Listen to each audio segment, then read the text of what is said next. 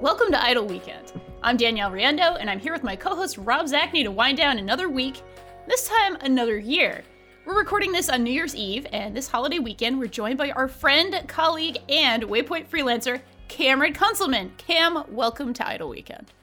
Thank you for having me. Oh, very, very excited. Because this weekend, we're coming back from the holidays with friends and family and all the pleasures of domestic life, but we're also playing a lot of games about domestic life, or the idea of it. And that got us thinking, why does so much of gaming and fandom revolve around versions of playing house? This has always been a topic pretty near and dear to me because I've been like a huge fan of the Animal Crossing series. But I know, Rob, you're especially playing Stardew Valley right now, and I think that got you thinking of some of this. Yeah, I joined the Switch cult this holiday break. My partner gave me a Switch, and I've been playing a lot of Breath of the Wild, but good. A lot of Stardew Valley, and that's kind of been the surprise hit for me, how much I'm playing it. Part of that was just I wanted to conserve battery life, and you could play Stardew for pretty long on one charge. But the other part of it is just a really, gently paced, almost baby-proofed in terms of fail states, rural life, not quite simulator, but it's this idyll of rural life. And I'm late to the party on this, but this was a pretty significant breakthrough hit. It felt like a year or so ago, and it is interesting to me because I am enjoying the game. There is something compelling about it, but it is also striking to me how much it is literally about the satisfaction of like reliable returns on labor and also about like the encroaching dread of modernity. And I don't think Stardew Valley, I think Stardew Valley is far from being alone on this. I think Stardew Valley is, its success is one of the clearest expressions of a more widely held, feeling or sentiment in the game space. And maybe in the culture at large, but I do think it's useful to look at Stardew as for the ways it expresses this anxiety. Yeah, Cam, do you have any experience with the Stardewing? No, okay. I am incredibly resilient to Stardew Valley. Why is that? I don't know. I've had a hard time with games like that or Harvest Moon. Like years ago, I tried to do a video series where I was playing the original Harvest Moon, but as a vegan, which is very, very hard. It's very, very hard. Are you vegan? Just sometimes. Okay, cool. Flipping back and forth a little bit, but ever since that, huge time sink. And I see Stardew Valley, and I'm like, oh, I could do something really cool with it, right? Like, this is definitely a game that'll allow me to do that kind of thing. And I think the anxiety about having to play it correctly or good or in a way that I find interesting has kept me away from it. I own it. I should just install it and play it. I mean, that's definitely a topic we talk about on Idle Weekend. It comes back and forth all the time of the anxiety of playing right and then either not starting or never finishing games because we're not doing it right. That is definitely, you're in good hands here. You're among friends. I'm already this close to restarting my game of Stardew. Oh, really? Yeah. I'm like, I'm coming up toward the end of my first year, and I'm like, I really could have used those earlier growing seasons a lot more effectively than I did. I should just start it all over again, and this time I'd plant my crops a lot more wisely. I'd spend my resources more wisely so I can advance further down, and I sure wouldn't have built my chicken coop in a place where a hidden shitty little shrub is blocking the door, so I can't even get in it. Oh no! Like I got a chicken coop that I can't use because I think there might be like. I think there might just be an unkillable tree in the world on my forest farm that's keeping me from getting into my chicken coop. I totally get that. Like, and believe me, there is nothing. I find nothing appealing about the idea of going back to the start of Stardew Valley. But nevertheless, it's that feeling that I could have a better run is really mocking me right now. Yeah, I think that there is a... Because Rob, you and I enjoy a lot of the same games, like, you know, city builders and things like that. And there is a strategy / city builder inside of me that it is screaming out in rage every time I make a mistake in that kind of game. And I just can't. I don't know. Seems like a lot of emotional commitment to play those. I'm afraid of starting it for very similar reasons. I'm mostly afraid of starting it because I've been on a 100%ing streak lately, or not, if not 100%ing, like a 98%ing streak, I guess you could call it. You're getting all but the really dumbest of the achievements. That's how I approached Breath of the Wild anyway. I put like 250 hours into that game so far, and I'm not getting all the Korok seeds. Like, if I see one, I'll get it, but... For me, that was about seeing every place in the game. I wanted to see every inch of the land. So weird things like that. And also in like in Prey, of course, doing multiple playthroughs where, you know, I see everything or I see different things each time or I make sure to try everything. I'm doing this weird thing, basically, that I keep doing, this weird obsessive compulsive needing to see all the stuff in a game, and I just did all the ultimate challenges in Mario vs. Rabbids, for example. So I am deathly afraid of going into Stardew Valley and having this as well, and just not being able to stop playing it, and it ruins my life because I can't stop playing it. That's what I'm worried about. It's dangerous. It's got a really addictive rhythm. Each day in Stardew Valley lasts about 15 minutes, I think, of playtime, and there's a lot of routine. So you wake up, you go out and you know, water your crops and you tend your farm, and then you bum around the city and the village. Yeah. And you talk to people, and it's got all those elements, right? There's the relationship building aspect. You go and you try to give people gifts that they will find thoughtful, so they'll like you more. And that ties into a dating sim element as well.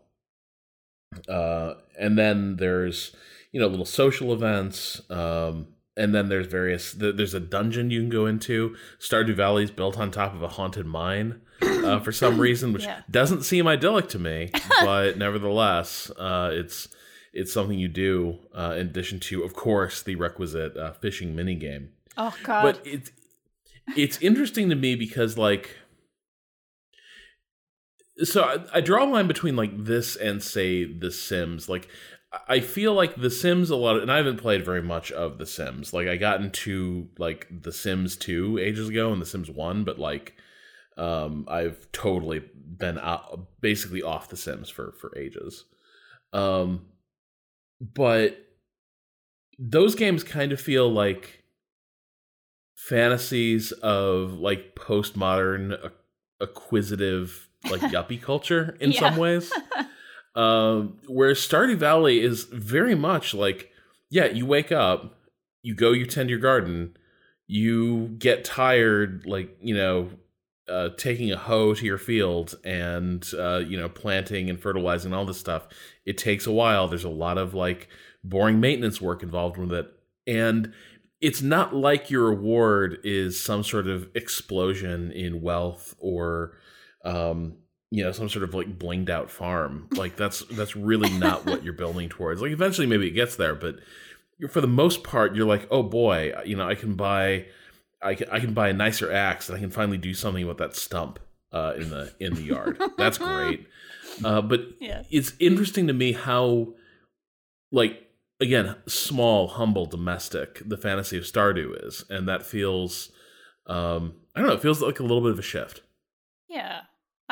We've talked about my obsession with Animal Crossing in the past as well, but it seems very relevant here in terms of part of the fantasy is that sort of warmth of doing boring things among friends, like among a like a place of love and comfort and warmth, and just enjoying that and having that place for you to go to.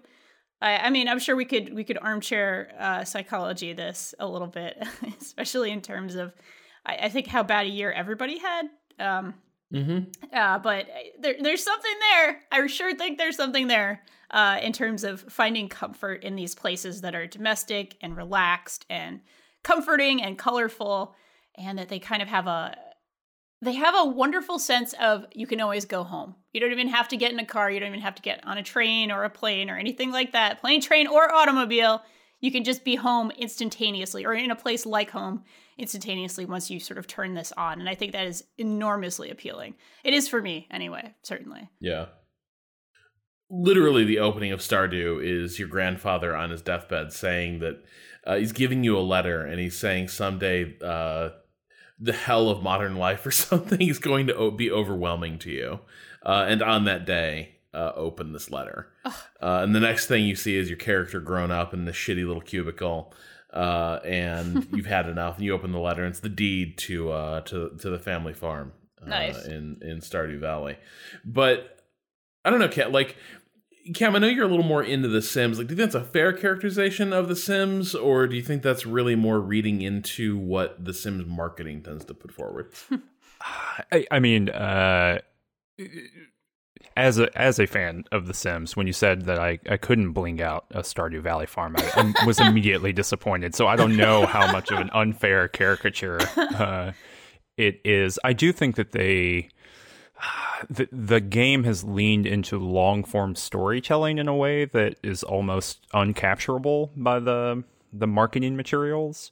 Mm-hmm. So yeah, you're buying things and you're kind of constantly accruing stuff. But even some of the more recent expansions have added the ability to buy used items in this world of acquisition and interesting moving forward. Yeah, so you can kind of...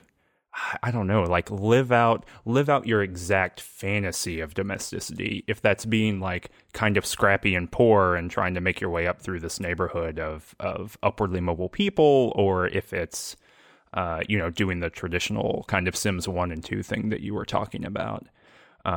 So I don't know. I mean, I think that The Sims is an omnibus product in that any caricature is true about it. Yeah.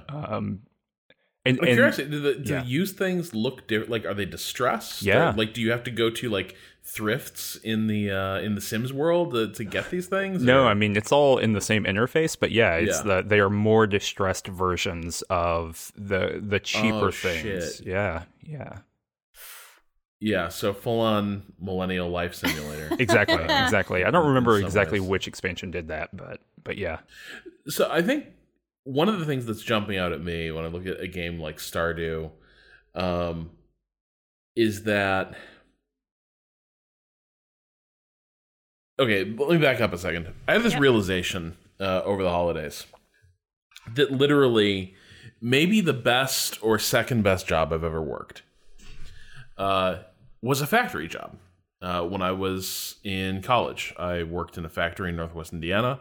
It was a union shop. The wages were good. The worst thing that would happen to you is occasionally you'd have to pull a double shift, 16 hours, but you'd get time and a half for that second shift, which meant that, you'd be sitting there and you'd want to be somewhere else. You'd be tired. It was hot. The factory was noisy. But then you'd also be thinking, and, for a kid of 19 years old, the idea that you just spent... basically a full day in one place and you're going to walk out of there with $250-$300 in your pocket is staggering but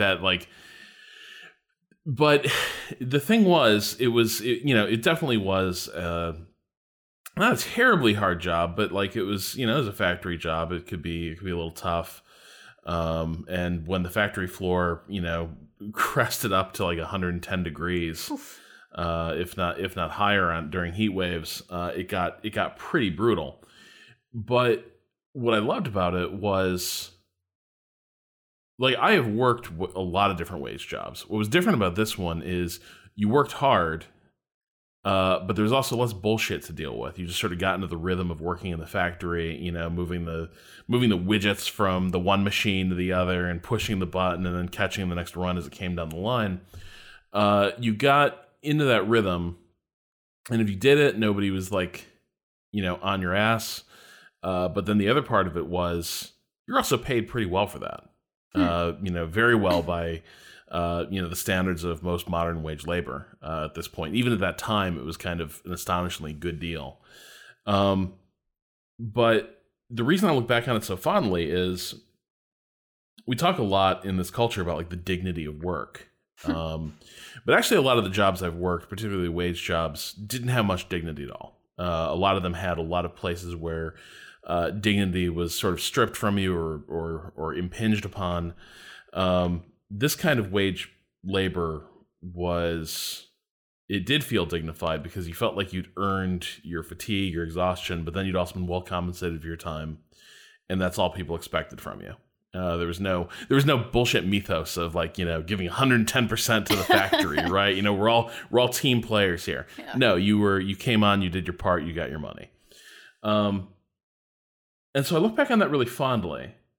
And even like from this vantage, that almost seems like a fantasy in itself. Like, I'm like, did that really happen? Did I ever like have a, you know, really well compensated job where I went into a building basically for 8 hours and came out, you know, with nothing on my mind and a lot of money in my pocket? That was pretty cool. I think Stardew taps into that a little bit. Like, it's definitely fussier. But it does sort of have this idea of labor as being something that will pay off. Like, you're not going to, like, everything you're doing in Stardew Valley doesn't just like hold you in the same place. You're not just like subsisting in Stardew Valley. Like, it feels like it at times, but usually when the harvests come in, you know, a lot of money comes in, and that's when you can sort of like, you know, climb the ladder of production or you know, personal wealth, whatever. You can get somewhere in Stardew Valley, and it's hard work, but you're moving forward. And I feel like that has become a really compelling theme. I have a suspicion that might also be like part of the reason behind like the interest in Job Simulator type games. Yeah. But like just these fantasies of doing a good job and being rewarded for it, I think, have become compelling and interesting to people in a way they wouldn't have been 10, 15 years ago. And I'm not entirely sure their popularity is like a great sign for the health of this generation. Yeah, you know, Janine has actually written on Waypoint for us a couple of times about this, about these like satisfaction simulators almost. I forget what she called them, but fantasy of work or something. She had a pretty great phrase for it, but she's done a couple of free plays on these kinds of, you know, there was like a bullshit be a you know, copywriter or something sim for like a boring company, and she was like, I found this ridiculously satisfying. What does that say? You know, I do feel like this is a sort of an upcoming genre. This is an upcoming theme. It's something that we see a lot of. It's you know, I don't know what it says. I don't know what it says about us, but it is certainly a thing. And I am also sort of prey to this. I sure love a game that makes me feel like I did something. I accomplished something. Like, it's like a wonderful feeling of accomplishment, of satisfaction, of having done something meaningful and satisfying. And God, this also ties into my downward spirals when I don't feel like I'm accomplishing anything in games, and then I get very mad at myself, and I'm like, why am I not learning Spanish right now? So I guess it's all tied in. I mean, what's interesting too is that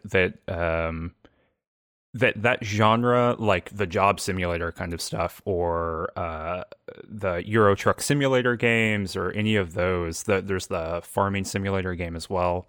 That those are being, parts of them are being gamified into other genres. I mean, I think the Stardew Valley thing is, you know, part of the lineage of Harvest Moon and all of that. But that early access game Jalopy, have you played that or seen that? No. So it's about it. Yeah. I haven't played it either, but I've just watched some video stuff of it. But it's like you and your uncle, I want to say, are traveling cross country, and you have to get different car parts and salvage them and buy them and do all this kind of stuff to get your jalopy across the country. So it has that kind of really finicky, detail oriented work of like the minute details of knowing how the car works. And then it's inside of a quote unquote more traditional game structure of get from point A to point B and, you know, learn a little lesson about yourself along the way. And I really wonder, like, you know, how long until that's in, you know, a Battlefield game. Oh, for sure.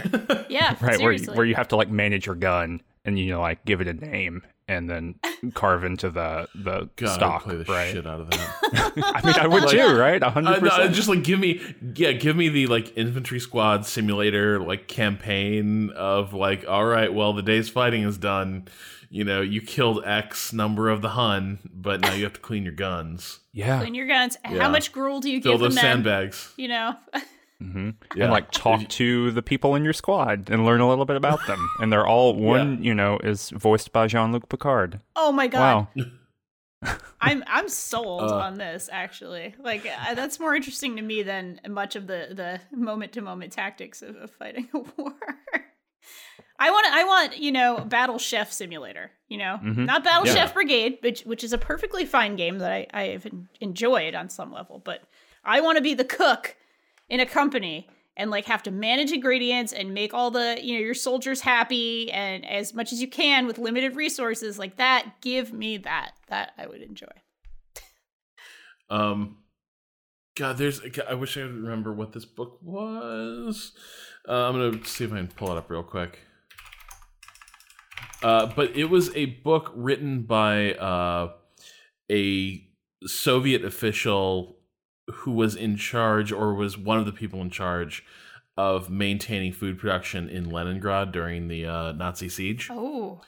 And it's a pretty harrowing book, but it's a harrowing book through the lens of ingredient tables and calorie counts and all the things that like, there's this like really breathtaking moment where he's talking about like, you know, several months into the siege, but before the waterways froze over and they could start trucking things over the river into the city, they found a paper factory in Leningrad full of cellulose that hadn't been turned into paper, so it just had like raw, like unprocessed, like cellulose, and that like became the foundation for a raft of new like recipes that they could like feed people and keep them on like at least a slightly more than starvation ration. I don't know how well it worked. Like it's a pretty grim fucking book, but it is like this interesting view of a major historical event from this really procedural quotidian perspective of like, how do we stretch whatever was left in the city by the time the Germans surrounded it? How do you stretch that for, you know, basically an entire summer and fall into the winter? It's a hell of a book. I'll have to see if I can dig it up.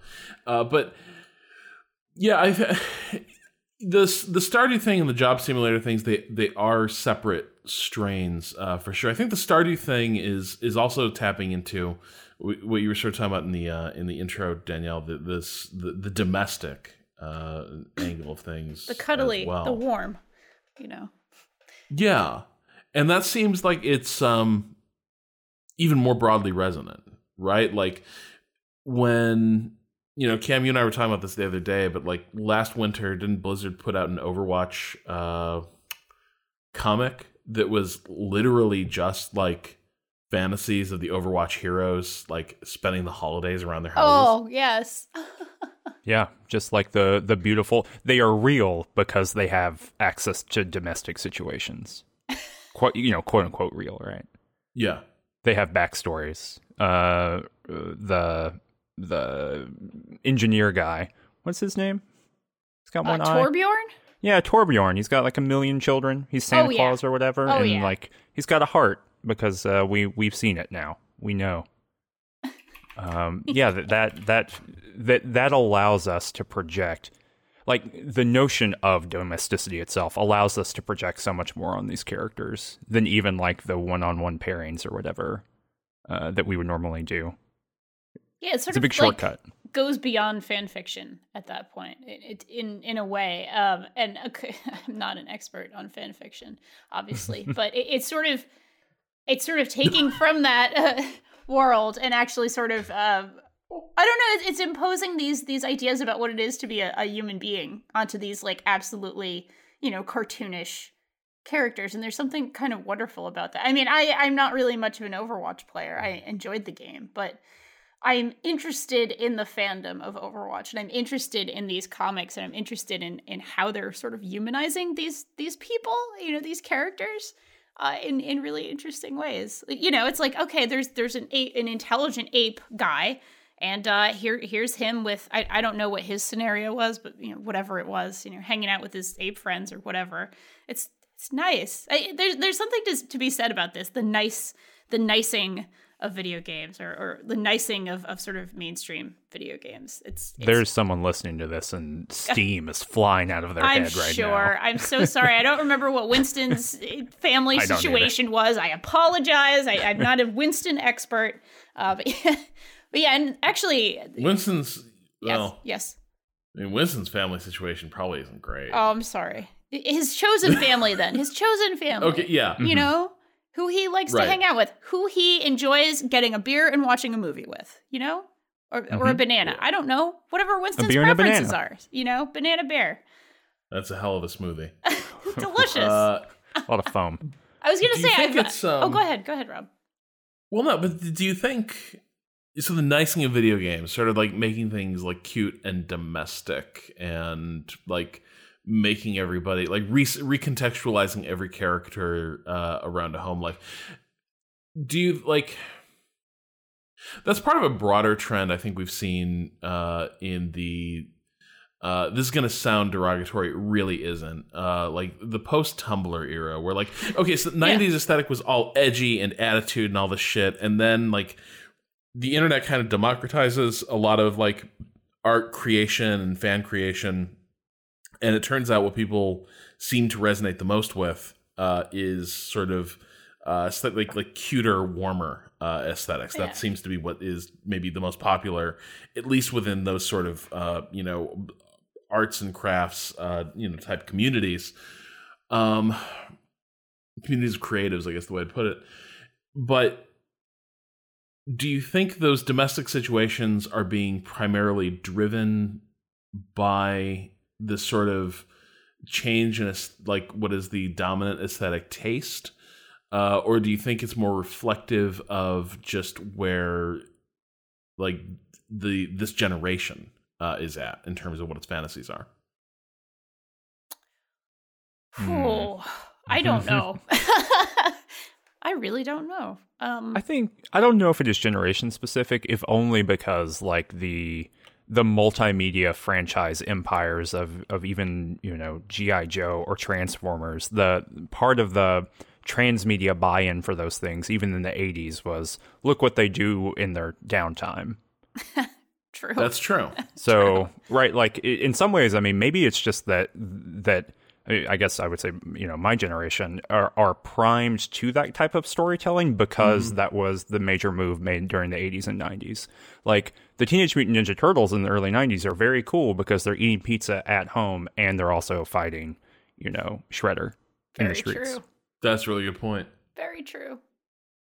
Yeah, and I always liked that stuff the most, weirdly. Like, as a kid, when I played with my Ninja Turtles, and I had almost every turtle. I was a Ninja Turtle maniac. I often like pictured them hanging out and like having parties at home. Like they would just invite people over for parties all the time. That was what my Ninja Turtles did. So yeah, I think you're right. I think you're onto something here. Well, yeah. And the Ghostbusters lived in a rad fire, like old firehouse. I was literally about to be like, I had the replication, like Barbie's Funhouse, but not Barbie's Funhouse, the too. Ghostbusters rad. You know, firehouse. Now, my sister's cool Barbies pole. May have occasionally made their way in there. I mean, yeah, but, yeah, no, for sure. That's a good point. See, for me, I guess I look at it like, and maybe that's just because I look at everything excessively now through the lens of the current economic political hellscape we're in, but like. I look at a lot of this stuff and I kind of worry I'm seeing a yearning for a domestic life, a domestic security denied a lot of people, right? Like there has always been an element of, imagine you know, all these characters hanging out together. You know, the certainly a lot of those fantasies involved basically putting characters in some form of treehouse where they could all hang out. And it was double for like young adult lit, but at the same time, like when I look at, you know, all this, you know, all kinds of like fan art and storytelling around characters that situates them in these really, for me, almost like cloyingly wholesome settings. But like, it just makes me wonder, like, how, like if a huge part of that is also being driven by the growing dread that like, maybe we're the generation that doesn't get to own a house. Right. Like maybe, you know, maybe like this entire, like, you know, this, everything this culture has sort of said like is, you know, a quiet, normal life. All of it is sort of out of our reach right now. So what do I find the most compelling? It's these games, it's these creations, it's these stories that say, well, for, you know, in this situation, it is within reach. You can imagine it. I think that's absolutely, I think there's definitely something there to that. I also think there's something about loneliness here in general. And I don't know if this is in any way unique to games or media that's sort of aimed at towards younger people, I suppose. Mm-hmm. But there's a lot here about, a lot of these fantasies are about sort of fitting in some way, right? Having friends, at least. Having a group of friends, having cool people around who like you. You know, the Ninja Turtles... You know, Raphael was a little bit of a loner, but, like, he had his brothers, man. He had friends. You know, everybody got to fit in these, like, sort of happy scenarios, mm-hmm. right? Everybody got to, like, be friends and have a place in the world for them, whether they were a mutant or whatever, or a robot that transforms into something, or a weird nerd in terms of the Ghostbusters or whatever else. A lot of these are fantasies about being pals, hanging out, having fun, you know, being part of a team or whatever. And I don't know if that's like a uniquely American kind of thing or more of a universal human, you know, tendency. But whenever I think about the domestic, like warm thoughts of the domestic, it has to do with that, like with a family unit or friends or a chosen family or a team. Some sort of fantasy of togetherness as opposed to, you know, sort of being isolated, which I know a lot of people, not everybody, of course, this is not a major generalization, but a lot of people who love video games a whole lot maybe had some time that was isolated or maybe had some time that was not as pleasant or with friends or that sort of thing. So part of that appeal for me, certainly I'm speaking for myself, is in sort of imagining happy friendships and, you know, teammates and cool stuff like that. Yeah, in film history, when we talk about like the cultural production of the 80s, it often gets split into two different kind of sectors or two different mm-hmm. forms. So one's like two different movies basically encapsulate the whole process: Rambo 2 and Back to the Future, right?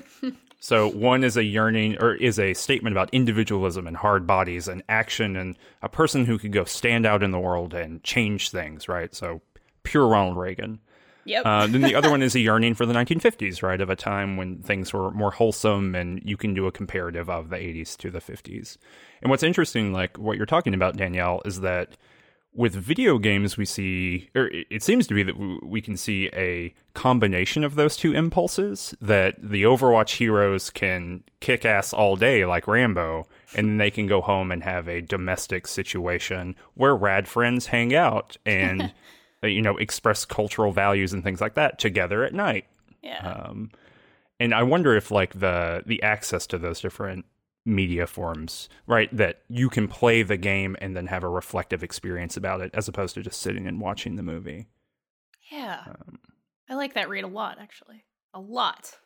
I copyright me this moment. I endorse it with a stamp right there. My last... Yes. Sorry, go ahead, Rob. Go ahead. No, go for it. I was just going to say, I don't know why, but I keep thinking about Breath of the Wild in this regard as mm-hmm. well, which also sort of toes that line with both allowing you to go off on an adventure, obviously, whenever you feel like it, and then go to these like really cute little villages where everybody has like a routine and a time. And like there's a family who has dinner in Laurel Lynn Village at like 5:30 p.m. every night, and you could kind of go and hang out with them and have dinner with them and things like that. I'm weirdly reflecting on my many, many hours on Breath of the Wild here as well with the same frame. I've spent a lot of time in Breath of the Wild so far, just like trying different recipes. Yes. Which feels like something. But yeah, I think there is also that element of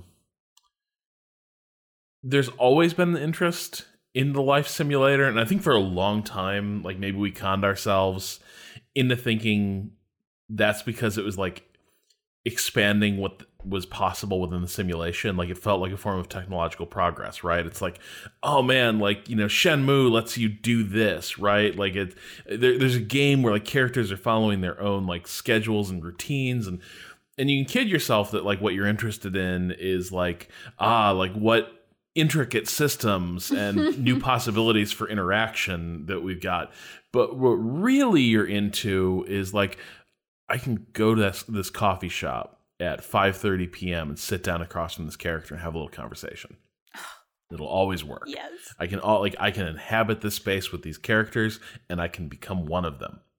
And it's actually not about like, you know, a ridiculous like holodeck type experience. It's about a fantasy of a small town life that, because of the way it's like served up reliably, it's still kind of all about you, but not in that like terrifying solipsistic way video games can be. Yeah. Right? Where it's like everything feels like it's queued up just for your enjoyment. It feels like life is happening around you, and other like these are other people you can go interact with.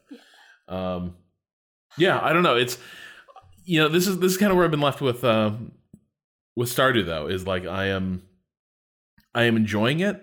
It is interesting to me the places where it is still kind of worryingly transactional, I guess. I don't know if anyone has had great success in creating models of like friendship or romantic relationships that don't end up feeling weirdly transactional. Yeah, because. Yeah, it just because it definitely feels like, well, you give the person the right gift, and then they like you more, and then you have new interactions, and etc. And it all feels like, you know, maybe there's no way around it, but after a certain point, it just it starts to worry you that it's a little bit.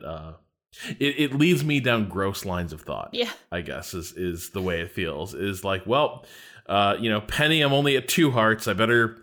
Go see. You better go listen to her bullshit right now and get a sense of what gift she might be into, and then go and get it from my gift chest that I got in my house. Yeah. But yeah, it's a game that I'm both interested in playing it myself, but then I'm really interested in how popular it got. Right, like how resonant this game was. Yeah. Maybe I'll dip a toe in, aka fall in and drown in this game. You know, 400 hours of it or something. Maybe that'll happen. What will happen. I know my girlfriend got real into it about a year ago. She definitely played a good, solid 70 hours of it. So, that's probably inevitable, especially if it's on Switch. God. Any further thoughts about domestic warmth in games and what it means? Or shall we move on to our correspondence? Can I talk about one little thing? Oh, please do. Yeah. Please do. What about Resident Evil 7? Oh, that's the other side, isn't it? Oh, man. God damn it, Cam. Right? Which is the exact thing you're talking about. It's all the things you're talking about, but the other way. Oh, yeah. Mm-hmm. Mm-hmm. I mean, maybe Christmas we can just leave it at that if you want, but no, you toss this grenade in this conversation. Now you have to jump on it. I don't think that's how grenades work. Well, look, I'm like 40% on this, but in this case, look, I have a negative KDA in most shooters, so like I'm just going by what I do. Sorry guys, I fucked it up again. Let me jump on that. Anyway. It's an exciting thought, but I guess I'm not entirely sold on it, because Resident Evil 7, yeah, it's like you're trapped in some sort of domestic nightmare. You're trapped in a crazy house but is it tapping into traditional like themes of domesticity and like the things that we draw warmth and security from? Mm-hmm. I don't know if it's tapping into things that we actually draw warmth and security from, but the narrative, right, that's being pushed on you, not the actual game's narrative, but what the characters are saying, mm-hmm. is like, here's this nightmare scenario where we're like trying to get you to eat guts and be infected by this virus thing and all these weird things.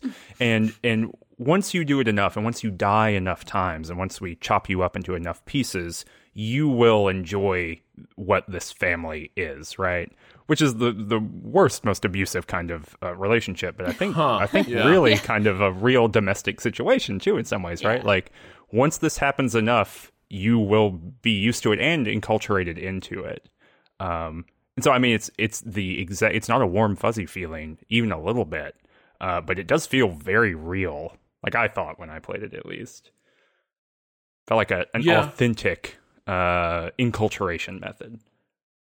I guess I didn't say it because, Danielle, did you play much of this or did you keep it at arm's length? So I played some of this and only during like a Waypoint video during a stream. So like I've only played like an hour of this game ish, and part of that was literally Danica with a VR headset on and me controlling the game, and it was, whew, that was a way to play that game. Let me tell you. I cannot imagine. No, Danica is a champion because I would have hurled all over the couch if that were me. But So I've played a bit of it. I got up to like Christmas dinner, basically. I kind of know what's going on there. It's not, fully unraveled to me, but I've obviously also watched other streams and read other things about it for sure. To me, it seemed to be playing with like very, very traditional horror tropes, just in an incredibly effective way, certainly. I mean, domestic horror has always been like a huge part of the horror genre, the twisting of what's supposed to be the happy family tropes, right? The twisting of what a nice mother does for her children, the twisting of all the usual family roles and the usual gender roles and the usual sort of 50s vision of what family is, right? The absolute perversion of it, which is I've always enjoyed quite a bit because I'm not the biggest fan of what the 50s tropes are either, of course. So I've always enjoyed horror that felt very much like, well, your domestic bliss is actually hell, so get over it. Mm-hmm. And Resident Evil 7 is definitely leaning on that stuff hard. Yeah. Like, in terms of aesthetic, the family feels like time stopped for them in the 70s. Sure. Which is very, like this game is so aware of Gone Home. It's eerie. Like this feels like the Resident Evil that you make right after you've played Gone Home. Yeah. Sure. And watched the Texas Chainsaw Massacre, right? That's it. Yeah, exactly. Yeah. And then you had a lot to drink, and you made a game off the notes you made the night before. And it works. It does work, but the aesthetic, like the ruins of what this family was back when they were quote unquote normal, all indicate like people for whom time stopped in 70s, early 80s. They have they have a lot of the shit that like my dad had in the that was like around my house when I was growing up. But you do have like one of the main monsters, because there's like three major like antagonists in the game, all representing some aspect of family. But in particular, the one that seems resonant with what you were saying, Danielle, is that like the mother figure is all just guilt and guilt tripping and nagging and blame and castigation and judgment. And like literally there's sequences where, there's a sequence where you're playing the daughter trying to get away from her, and she's just following you through the house, basically like screaming at you like, why are you, why did you leave us? Why are you continually rejecting us? Like, all we try to do is support you. We try to love you and care for you. And it's nightmarish because it is like the cranked up to 11 like hell version of just the shittiest interactions you might have ever had with your parent. And it's like, this is just imagine if it was just all the way toxic. And now she's an undead like hunting machine. So yeah, I think that does fit. And again, I don't think it's an accident that like the fact that the family represents this decayed middle class like affluence from the 70s and 80s, right? Yeah. Like that this is a family that was comfortable, and now they're fucked up zombies. Yeah, that, and they like own land. Yeah, they've got a lot of land, like a ton, right? Oh, God. Yeah, I think this was something that Matt Wise I think might have written in a blog post about origins of Southern Gothic, which is just that like if you're from like the industrial North or New England or something, it can be a little harder to imagine. You do not have large expanses of countryside where you have like massive old family plantations whose wealth is a century or more in the past. It's not as much of a thing, but it very much is in the South. I gather that like a lot of like, you know, patrician Southern families over time, you know, the wealth eroded. But the monuments to it did not. And so like you actually do have a lot of places that are not terribly unlike, you know, the mansion grounds in Resi 7. God, yeah. I do need to finish that game as well. You're probably okay. 50 years. I've experienced some of it, you know. Yeah. I like that game, but I don't know. You liked Alien Isolation. I think you might dig it. I loved Alien Isolation, so yeah. I might do well with Resident Evil. But yeah, very, very good points. We have a pretty resonant letter that I feel like talks about some of this. Maybe a little more adjacent to some of this. Yeah. But this comes from Nick Kaye. And Nick writes, as you said, this fall, and 2017 in general, has been rough in a lot of ways. As an American, there's been no shortage of troubling developments across the year. Because of this, I've been thinking about hope lately and what that means. I think it's important to value hope when things seem bleak. When I say hope, I don't mean blind optimism, but instead an enduring trust in the power of rationality and compassion. It seems easy to portray darkness and nihilism through video games and media, but it seems a bit harder to capture the power of hope. Oftentimes, these attempts are reduced to tidy, happy endings. When I try to think of video games where hope, as I know it, is portrayed honestly, I come up blank. The closest example I can think of is the scene in Dragon Age Inquisition, where the protagonist and company pick themselves up after a terrible loss and sing around a campfire. Talk about twee. So my question is this, what does hope mean to you? What are some examples where hope is eloquently evoked in games or movies? Keep the podcast coming. Keep fighting the good fight. Nick Kaye. I should be clear. Nick Kaye wrote "Talk about twee" in the top copy of the letter. That was not an editorial remark. Yeah, no, that was the letter. I did not do any of my usual editorializing there. Fuck this bullshit, Danielle Riendeau. 2017. Oh man. So eloquent expressions of hope. Oof. You know, I'm playing something right now that actually somewhat resonates on this, and I think it's partially because it's not really a terribly the narrative is entirely, you know, pretty subtle. There's not really any dialogue or anything like that, but it's you know, some unsubtle metaphors, you could say. I'm finally playing Hob, which is a game that probably would have made my GOTY list if I had played it before I had to write my GOTY list. But it's basically an entire world that's a puzzle.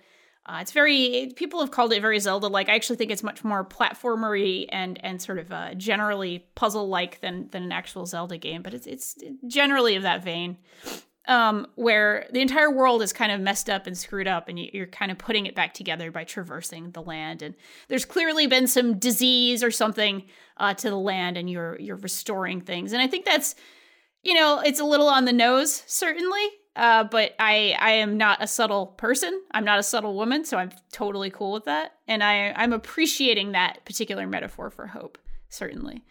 And I also...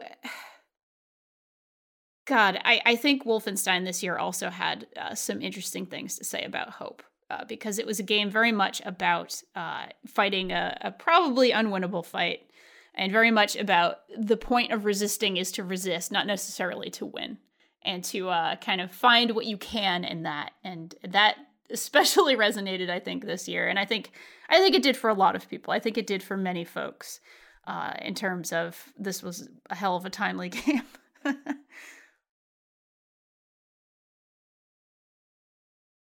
I am racking my brain for... Okay, I need to locate my hope first. Cam, what do you got? Yeah.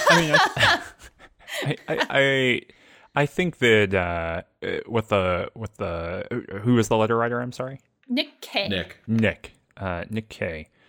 I think that when you portray hope, when you think about hope within the traditional game format of a character exists, and this is, you know, standard plotting mechanism. A character exists, they run into a problem, something bad happens to them, they run into a problem again, and they overcome, and then that's the end of the narrative, right? This is every blockbuster film, this is every AAA video game narrative across the board. I think it's hard to get to hope there without that kind of pat ending that Nick Kaye is talking about. Because that's the end of the thing, right? Like at the moment of hopefulness of the dawn rising over the bleak horizon, we stop. Like that's where we don't get it. I think for games to do that effectively, and I can't think of really good examples either, but I can see a world in which if we dropped some of those basic screenwriting best practices, and we began from a state of the enemy has been defeated, now so what? I think there's a lot more maneuverability for games about hope, and that doesn't make for good narrative design, quote-unquote good narrative design, because it breaks patterns. Yeah. But I think that's where that could emerge, and I think that if you play certain games like The Quiet Year, the tabletop game... which is kind of about building a community over a year's time. You can play that as a game that is, you have won some massive conflict, and you then have a year of building a world that people might want to live in. But that is not a narrative game about hope. That is a game about performing hope as players, which I think is a little bit different.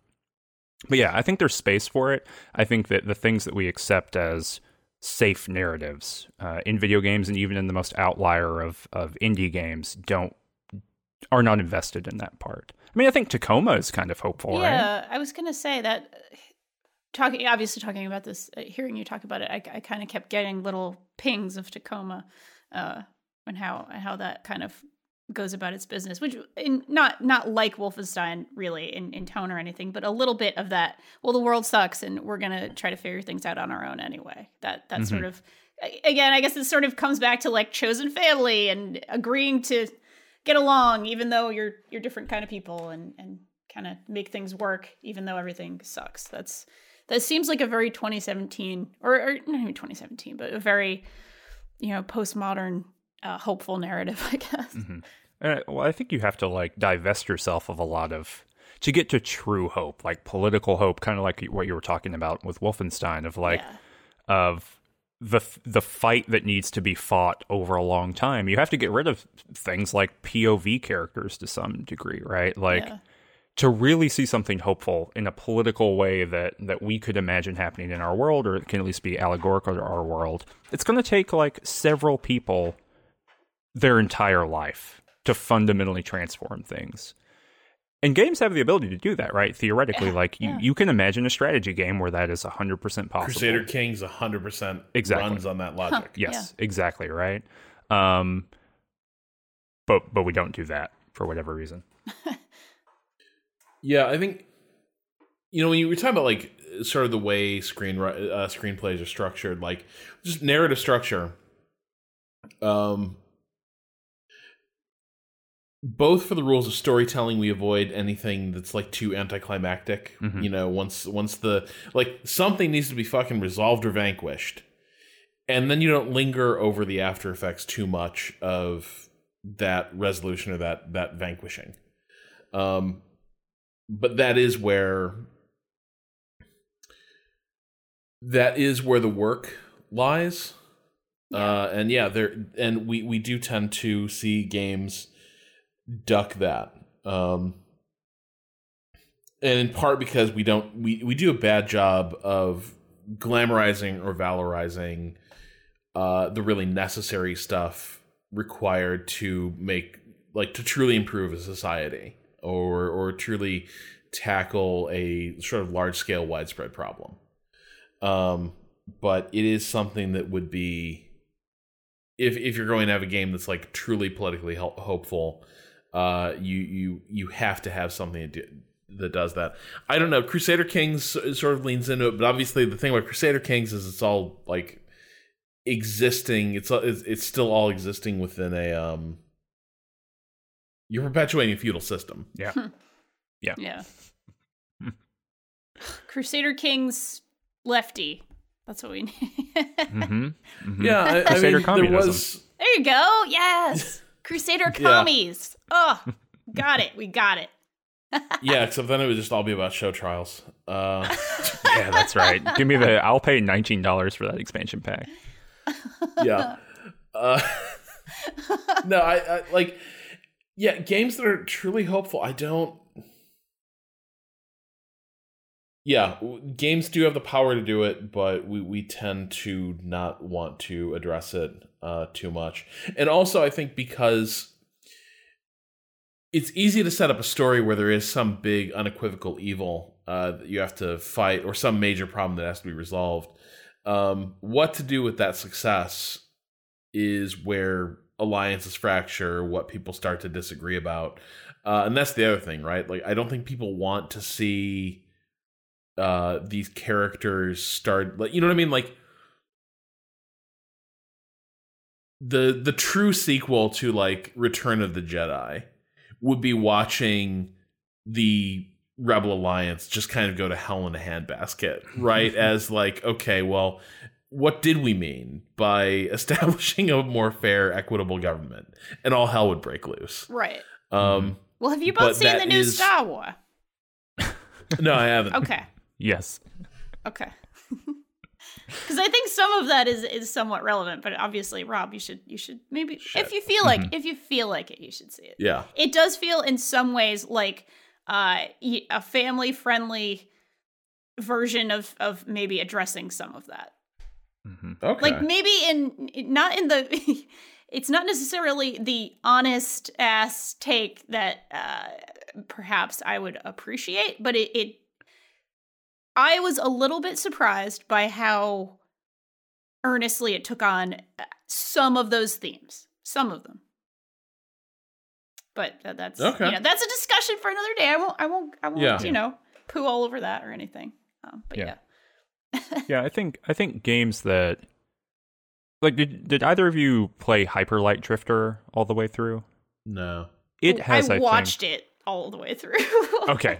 Well, yeah. Okay. So I think that is a hopeful game that is not great for the protagonist, right? But it's great for the world. It you know, without saying too much about it in specifics, it inaugurates a new era for that planet. Yeah. And that seems, I don't know, right? Like, is it pure nihilism for one person to not have a good time and for everyone else to have a good time? I think that's still hopeful.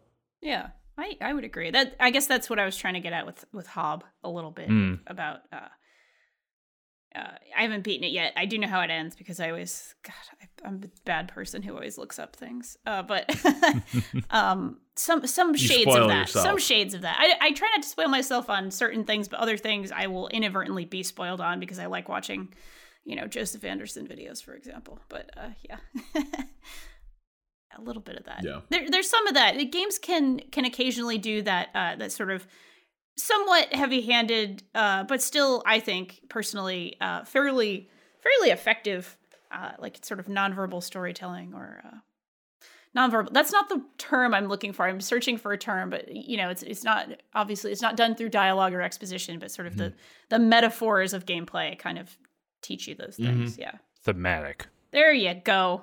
That was the word I was looking for. Did you know I'm an editor? I edit things. But yeah. Hold on.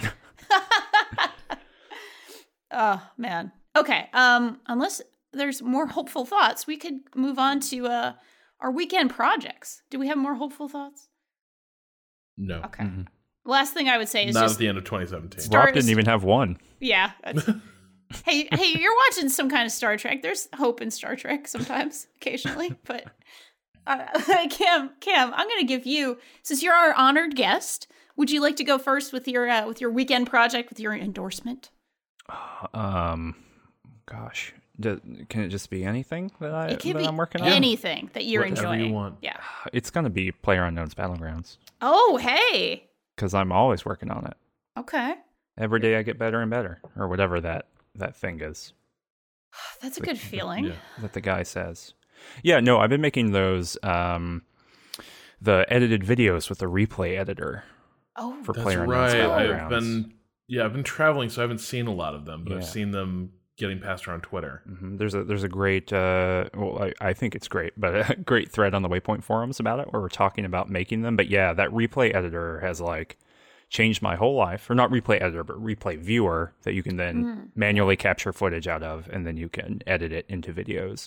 Oh, wow. And I enjoy making edited content because it's a fully 3D replay editor, so you can kind of set it, make a camera setup effectively, and then follow characters around, or lock the camera somewhere and capture a gunfight. I find it very interesting and very fulfilling. Are you experimenting with different aesthetics, or do you have sort of a style, a house style? I don't know. I've not done any like footage editing yet, in the sense of like. Yeah. Changing colors or anything like that, or adding much graphics or text or things like that. It's mostly just like trying to, as artfully as I can, capture the kind of zany action of that game, because it's an incredibly goofy game, right? Like, yeah, it's silly. So just that's been my thing. I'm still jealous of people. I need to play it with now that it has full. Controller support, because of course my fucked up hand, I can't play mouse and keyboard games, but I do want to play it. It is a fascinating phenomenon to me, just utterly fascinating. But I do fear I've completely missed the boat, and now I will just be, just like absolute crap, and everybody has moved on with strategies, and I'm just like, how do I shoot? What button do I press? And then I'm dead. But one day, Rob, what are you watching, playing, viewing, enjoying? What's your project? All right, so I started watching Voyager, but I think we should hold off on that until I've watched a little more. Okay. And speak from a little while. Like, I am 3 episodes in. Oh shit! Okay. Yeah, yeah. Right. All I can say is like, damn, Jerry Goldsmith wrote a damn fine opening piece of music for Voyager. I think it might have the best intro of any of the Star Treks. This is not an endorsement. It's just something that like I treasure every year. Okay. Bing Crosby and Danny Kaye in Michael Curtiz's White Christmas. Oh, it is a bad movie. What fascinates me is Curtiz was a good director. Like. Curtiz directed a lot of great films, one of which was Casablanca. Yeah. But White Christmas is weirdly incompetent. And I just find it is a fascinating cultural artifact on so many levels, because the other thing that every year I wonder more and more was somebody on that project trying to make was somebody on that project basically trying to queer this like super like Republican conservative like fucking holiday trash fire? Oh, queer was Christmas. Somebody in there trying to be like, I'm gonna make this thing as gay as humanly possible. I wish. Please go on. I love this. No, it's like, I mean, there's Danny Kaye's just like raw terror and overt dread of like female sexuality during the one scene where his romantic interest tries to corner him and like start a relationship and get him to commit to her. It involves him like backpedaling furiously against a wall. And it's not Danny Kaye. It's hilarious. It's funny. He's a great physical comedian. But then there's the fact that like she's sort of advancing on him like a spider, and he's patently terrified. And it's like it crosses a line from reading as like sort of romantic hesitancy into like, oh no, he's not into this at all. Like he doesn't want this. There's just the bizarre, like they're working with VistaVision, which was, I think, their like, you know, Technicolor adjacent process. So it was the first movie shot in VistaVision. It's a big thing at the start. It's the sort of opening splash screen. The Paramount is very proud of VistaVision. And maybe they just didn't trust or they didn't know how the film would like show certain things. So the makeup is all fucked up. Oh, no. And like, God, that's so true. So like Bing Crosby in every scene has like just the heaviest fucking eyeshadow that like I've ever like. I mean, Priss from Blade Runner might be like, like, you know, go easy, bucko. It's not it, but the thing is, like, it's this really heavy, like, you know, eyeshadow and eyeliner that really exaggerates his eyes, and it's meant to exaggerate, you know, his eyes, his blue eyes, but it ends up actually like exaggerating his lashes, and the entire thing has this feeling of like, well, this is gonna be like he's just a costume change away from like going drag queen. Totally. And then the movie literally has that dance number where in fact they do dress up as Rosemary Clooney and oh God, I forget the actress who plays her sister. But you know, they basically do a reprise of the Sisters musical number, but it's the two guys in drag. Yeah, it's just It's a bizarre creation. The more you watch it, the less it works, because like there are major plot points that are forgotten literally 5 minutes later. Like, and they're in the same shot. Like, there's a train set. There's an entire incident aboard a train where like the reason they all end up meeting together in the dining car and singing a song is because the women took the men's their sleeping car. It's a major plot point. Literally, the next shot is like the two women being like coming out of a general seating area. Basically, the shot, the actual sleeper car is still in the shot. The exact door we saw them come out of earlier, a scene earlier, is still there. Plot point completely forgotten. Now everyone is sleeping in bunks. Whatever. But I think the other thing that really fascinates me about it, though, is that it's made in, like, the 50s.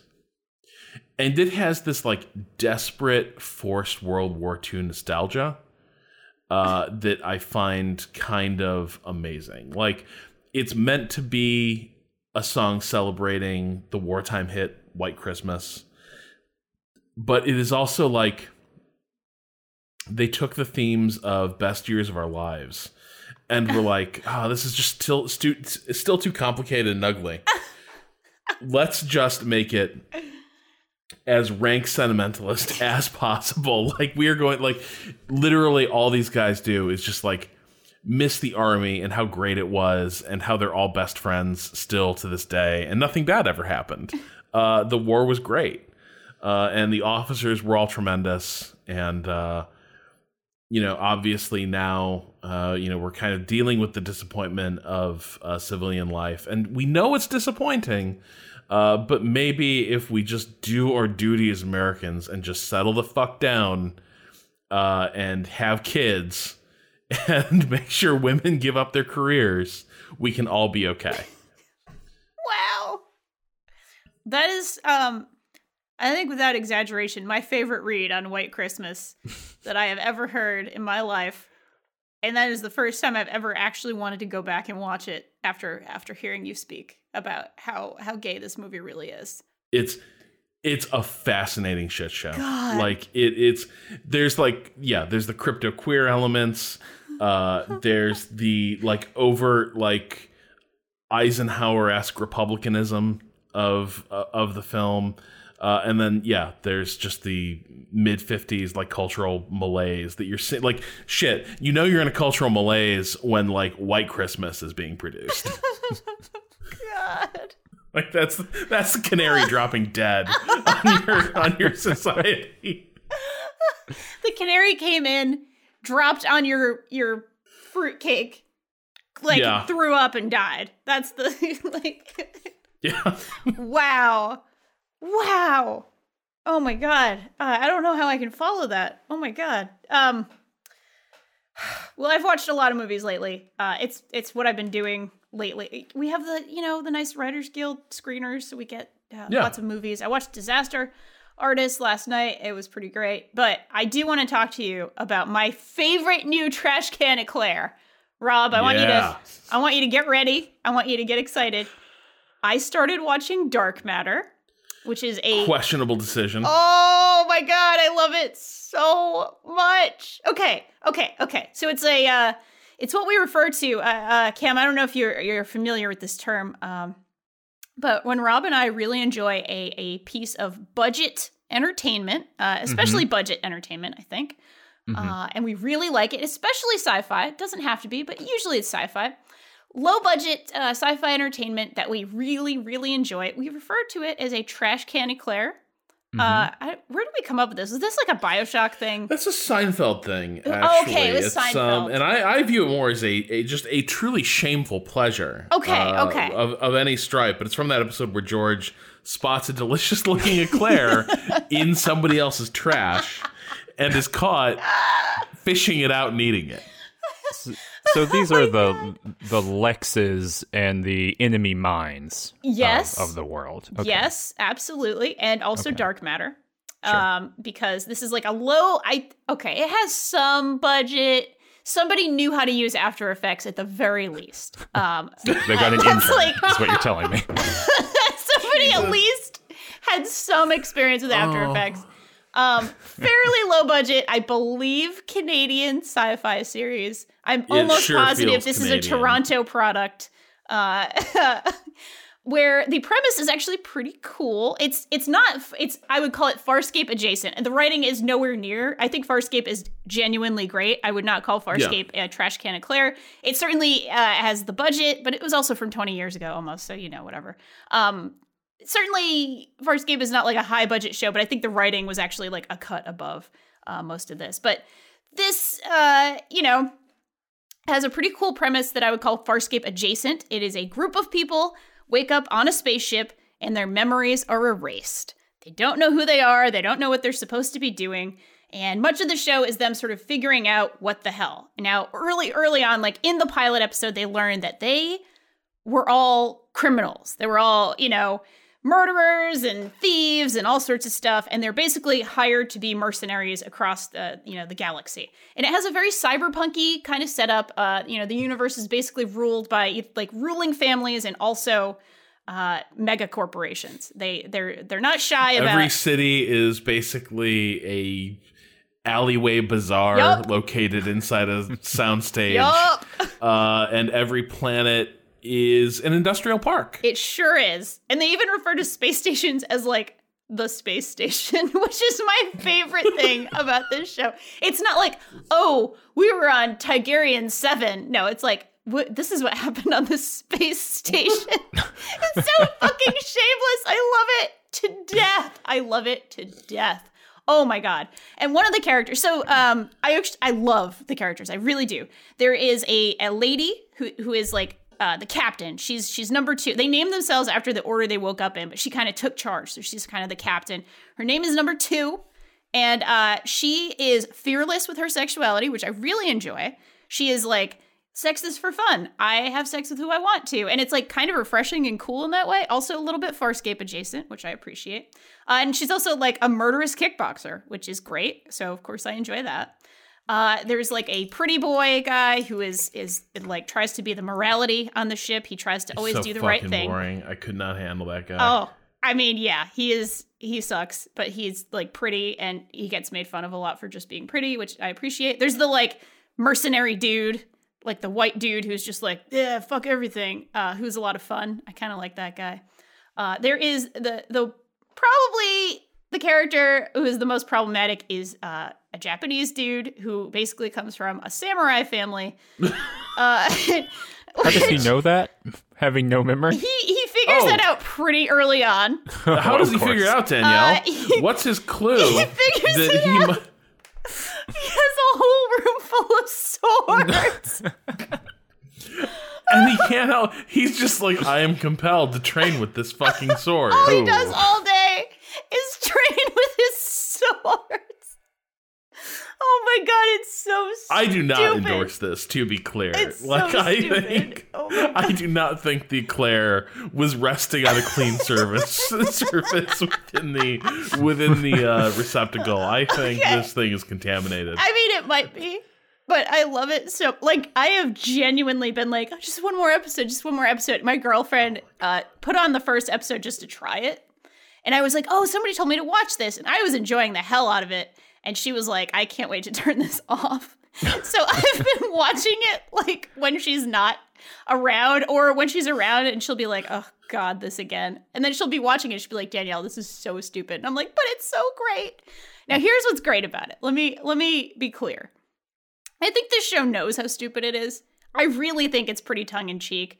Except for the ninja stuff, that is really stupid. Like, genuinely, that is so stupid. And, like, borderline, like, Like, it definitely left a weird taste in my mouth that, like, oh, the Japanese dude is a samurai. Like, come on, guys, this is the future.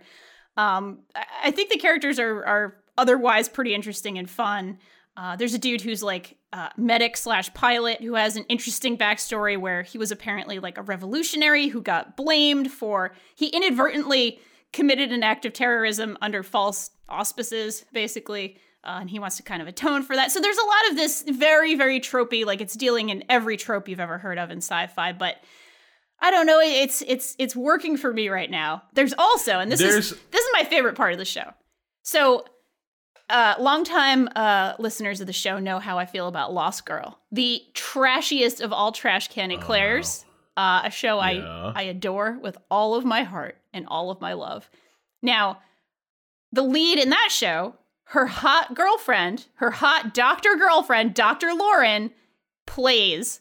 I mean, it's not the doctor girlfriend; it's the woman who plays her. Zoe Palmer is the android on this ship. Who is okay? The android's good. The android is so good. She's playing like basically a Data type, you know, the robot who kind of enjoys human things and wants to understand humans better. But she's sort of like adorably clueless all the time and always does like really cute things. She gets really jealous when a sex robot played by Ruby Rose comes onto the ship. This is so good. I'm sorry. I love this shit so much. Give me a dozen of these trash can eclairs. Yeah, it is a shameless, tropey ass sci-fi show. But it is just what I need right now. It has been a long, terrible year. And this is just like eating candy for me. This is just like, give me those peanut M&Ms, give me those Junior Mints, just sugar in my face. Like I am enjoying this. There is something watchable about it. I got several episodes in, but then I had like a premonition of how I would feel if I watched the rest of this series. And I was like, I need to get out of this right now. Because I just can't. Yeah. It feels like every actor received notes like, okay, so this is the performance from Firefly that you'll be aping. Totally. You're not wrong in the slightest. Not in the slightest. Yeah. Like, so it's trash. Oh. It's also on Netflix, right? Oh yeah, that's how I'm watching. Because my girlfriend bought the first episode on Amazon because we didn't even look. She was just like, "Oh, somebody said this is interesting," and then she was like, "I forbid you," not forbid you, obviously, but she's like, "Don't pay for this. Like, watch it on Netflix." Do not give these people money. Give this Maybe show if you give them the money, there would have been a season 4. Yeah, that's the other thing. Yeah. Important notice. Yeah. This story will never end. I know. It will never pay off. Just I know. Buyer beware. I Look know. At a movie. Wait, what? I'm no, just there kidding. Will not be a I'm movie. Just kidding. Oh. No, I'm so sorry for giving you hope. That hope. Like, what movie? Yeah. I got so excited. Yeah. It's about the android, Danielle. It's great. Oh my God. it's just, there's something really wonderful, not only that character and that performance, but just the meta of like, I genuinely love that this woman plays all these roles on these shitty, trashy shows that are so wonderful. Like, legitimately, that is a little bit of like a secret fantasy of mine, to be like a beloved character on these shitty, crappy TV shows. Beloved character actress Margot Martindale. Exactly. Yeah. I mean, let's be clear. I don't think Zoe Palmer is quite on the Margot Martindale scale. No, I guess I wouldn't. I might not say that myself. But she's like a beloved character actress in Trash Can Eclairs, and that, to me, life goal right there. That is a life. She brings joy to at least thousands. At least thousands. I don't know if I'd say millions. She'll never have to buy a drink at a small Comic Con ever again. That's correct. She will always be loved. She will always be loved. Thank you, Zoe Palmer. Thank you for your work. If you you definitely don't listen to this show, it's okay. Anyway. Her name on the show is just The Android. Yep. Oh, yep. Everything you needed to know about Dark Matter right there. On the spaceship, The Android did this. Well, we did a great job, everybody. We've pointed our listeners toward White Christmas and Dark Matter, and then we've clued you in on a little something called PlayerUnknown's Battlegrounds. Yeah, I don't know if you've heard of it. So we're really making tastes this week. So happy! Oh, I'm so happy, and I think with that on that beautiful note, we've made so much joy. It's time for us to head out and enjoy our weekends and do a seance for a better year in 2018, I think. Thank you so much, Cameron, for being on the show. Really appreciate it. Is there a place where you'd like to point people towards your work? Waypoint.vice.com. Oh, hey. Every Friday. Like every Friday. I don't know if you've heard about that, too. And then Twitter. On Twitter. Twitter.com/C Kunzelman. All right. Awesome. It's probably in the show notes or something, right? I bet. It probably will be. Yeah, I'll make sure it is. But yeah, just in case, it's always fun to, give your little shouts there. Thank you again. Really appreciate your classing up the show, which I always do my best to undo. Just kidding. But this episode of Idle Weekend was produced by yours truly and hosted on the Idle Thumbs Network. You can learn more about Idle Weekend at idleweekend.net and send us questions for our weekend correspondence at questions@idleweekend.net. Keep up with the latest from us. Follow us on Twitter at Idle Weekend. We really do appreciate you listening to our show. We really appreciate you telling your friends, enemies, family, chosen family, characters that you really like that have domestic situations, whoever it is in this world that you think might enjoy Idle Weekend. If you tell them about us, we'd really appreciate that. That means a lot to us. So for Rob Zacny and for Cameron Kunzelman, this is Danielle Riendeau wishing you the finest of Idle Weekends.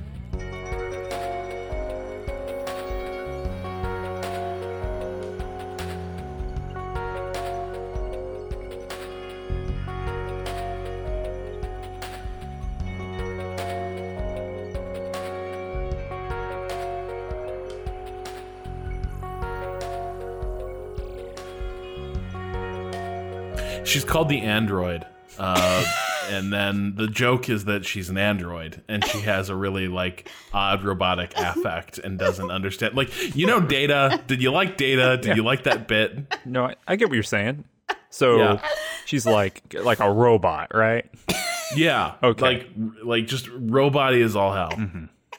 And people keep being like, hey, can you empathize and be like a person? And the answer is kind of, but in a really robot-y way. She can smell your pheromones, so she knows when people are scared or attracted to each other. I bet she says that too, right? She verbalizes it immediately. She does. Damn, it's like you know. I think you've seen the show clearly. Yeah, no, I've watched the first. That's why I'm actually co-financing the fourth season film. So that's why there's a movie. Yeah. Yeah. I mean, I didn't want to spoil it. That was I'm NDA'd up, of course.